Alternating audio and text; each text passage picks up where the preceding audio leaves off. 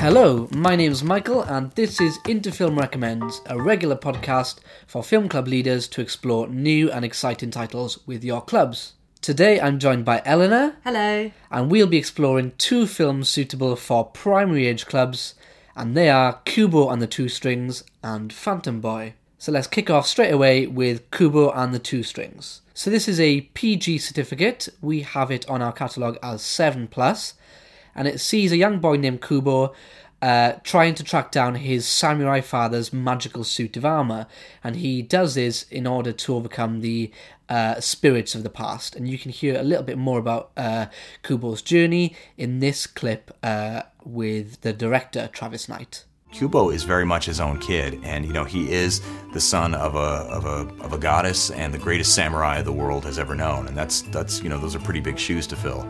But like all of us, he's got to chart his own path. He's got to go his, his own way, and and as he goes on this journey, we just see what adversity does like how people confront adversity how people confront you know loss how people confront these things when, when we're confronted with them which we all do in our lives Okay, so as you can hear from that clip, uh, that gives you a little bit of a taste of uh, of the adventure that Kubo goes on. So, Eleanor, um, how how does Kubo and the Two Strings sort of showcase and explore storytelling? I think storytelling is at the heart of this film. It's explored in quite a few ways, actually. Um, to begin with, um, as Travis Knight was saying, uh, it's all about this young boy who kind of has to chart his own path and find his own way when confronted with adversity. So it's very much a classic hero's journey. It's a, it's a quest film.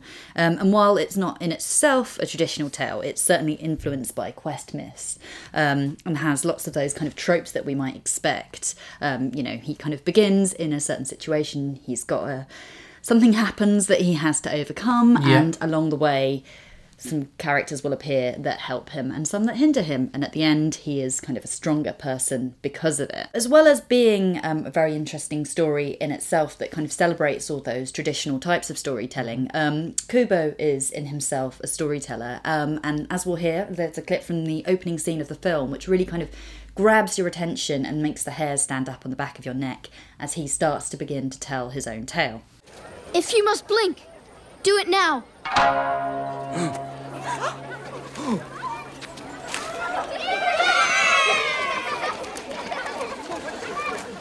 Pay careful attention to everything you see and hear, no matter how unusual it may seem. And please be warned if you fidget, if you look away, if you forget any part of what I tell you, even for an instant, then our hero will surely perish. Kubo makes his living um, by being a storyteller as well. Um, he listens to his mother's stories. Um, she helps him understand where he's come from and maybe what he needs to do. Um, and he's kind of uh, almost her carer in a way as well. So he listens to her stories and then he has to go out and make a living to take care of them both by telling stories in the village that they both live in. And he, he does it using this incredible magic origami. The film has um, plenty to say uh, aside from storytelling and, and the way it expresses that. So, uh, family is obviously key here. Uh, we've mentioned uh, Kubo and the relationship he has with his mother already, but there are other characters, uh, other, other family members in this, and the construct of family as a whole is, is certainly explored as well. Yeah, absolutely. Um, I mean, I don't want to give too much away about it, but yeah, the the importance of family is explored throughout the film. I mean, he's with his mother, as I said earlier. He's almost got a sort of caring role with her, but also she makes him very aware that there are elements in the family that are perhaps a bit dangerous for him. Um, so it's all about um, the importance of memory, the importance of honouring family traditions, um, and kind of finding who you are through your family, but also um, by being having the courage to stand up when there are elements in your family that perhaps don't share the same values as you. Okay, so just stepping away from um, theme for a moment, uh, the actual look of the film itself is is quite incredible. Uh, all done with stop motion animation, which uh, Laika, the studio, very well known for. Um, are there any other films that you could compare it to the the style and the look of this film? Yeah, um, I mean, yeah, it's it's beautiful. The textures in it are incredible. The attention to detail is just stunning. Um, I mean, it's created in the studio in Portland, but you know the way that they've taken on the look of, um, I think it's 18th century Japan. In what they're wearing, the way that people move because of that, and you know all the sort of samurai stuff.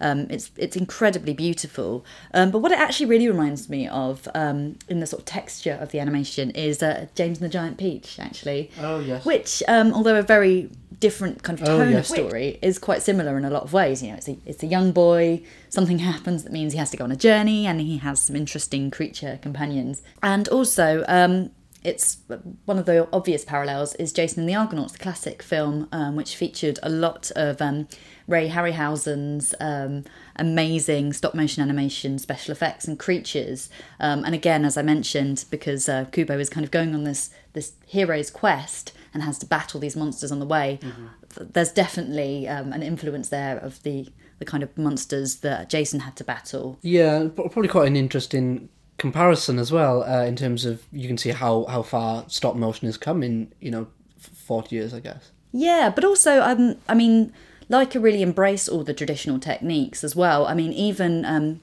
I mean, the opening scene, I've mentioned it before because of the way it's kind of so attention grabbing with the narration, but also it's got this fantastic wave sequence, um, which is really difficult to animate. Water is kind of infamously a really tricky thing to capture.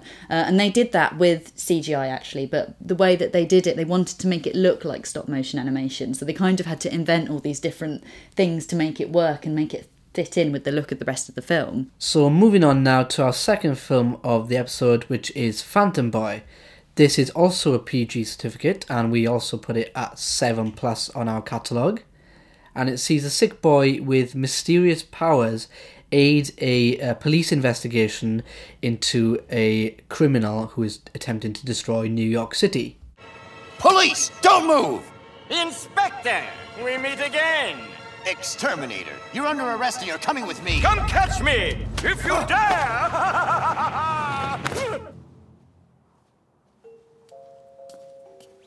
Wait, Leo. One question. I don't understand the name Exterminator. It means he's not good, Lily. He's the bad guy. Leo, do you still have to go to the hospital tomorrow? Yeah, of course. Will you be there a long time? They don't know. And this film, much like Kubo and the Two Strings, also heavily features storytelling.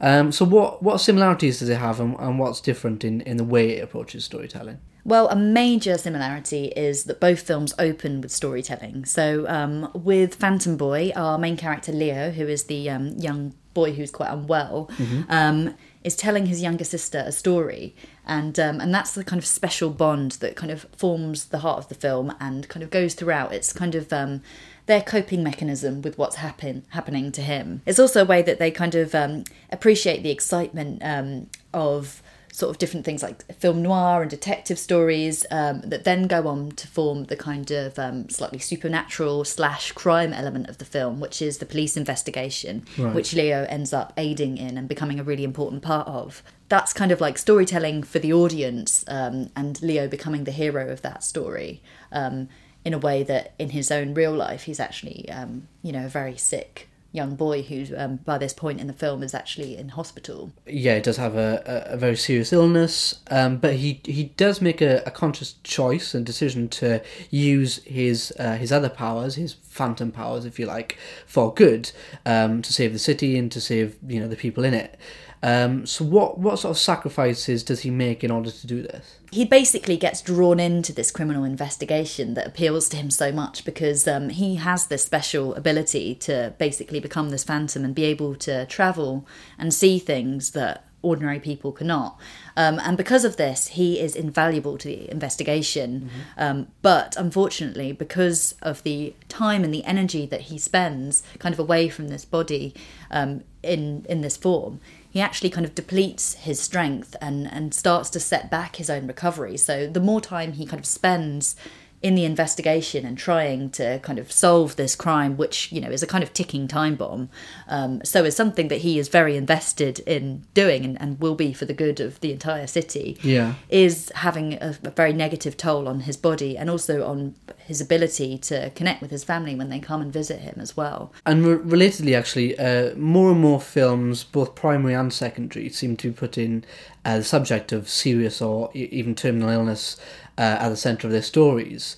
Um, and how, how, how does Phantom Boy do this, and how does it find a balance in its tone between um, between grief and and a sense of adventure, if you like. I think the way that um, Phantom Boy handles this is well. Again, it's it's just this very exciting crime story, uh, and the fact that this young boy has this special ability that puts him at the centre of it and makes him the hero is kind of a way of reclaiming his place and, and sort of feeling like he's not fading away from the world that he's present in Right. because he's he's at the center of this um, but also the connection between him and his little sister and the stories that they tell one another and the special bond that they have is kind of um, the tender emotional heart of the story um, so you sort of see him and her and you see how she kind of responds when he's not there and the fact that she has to start telling herself stories because she misses him so much Yeah, they're definitely some of the nicest moments of the film. yeah, they're really sensitive, very tender, um, and very special. I think, um, and it's it's just a way of, of accepting that these difficult things do happen to real families and have that impact. But it's the way it's handled is not too melodramatic. It's it's just the right tone. So, what other films um, does this remind you of? Is there are there any um, other sort of comparison titles you can think of that might help our audience? The director Alain Gagnol, who was one of the main animators on the film, has also made another film, uh, A Cat in Paris, which uh, again is about a young person in a difficult situation who's dealing with grief, um, and she ends up being involved in a crime narrative as well. So it's got that same animation style that's um, very kind of arty and edgy, um, very textural. There's a lovely use of colour and light and shade to kind of bring the adventure to life and, and really pick up on those elements of film noir, but make it suitable for a young audience. Um, that means it's very visually appealing, but also, again, has that adventure element. And also, I would say, um, although it's aimed at a slightly older audience, I would say upper primary um, is A Monster Calls, uh, which, while it's not about the main character Connor being ill himself, um, he is also going through um, dealing with serious illness in that his mother is very sick. Um, and the way that he does that is actually through storytelling again and through this fantasy and escapism um, and having this kind of character that he bounces off and that they tell one another stories that help him process what he's going through. Okay, so that's everything on Phantom Boy, and that's uh, this week's episode. Do check out our previous podcasts on SoundCloud, which are accompanied by show notes, which link to uh, film guides, film lists, blogs, and video content. And if you are also interested in secondary content, we have a new podcast episode available this week featuring Hunt for the Wilderpeople and Sonita.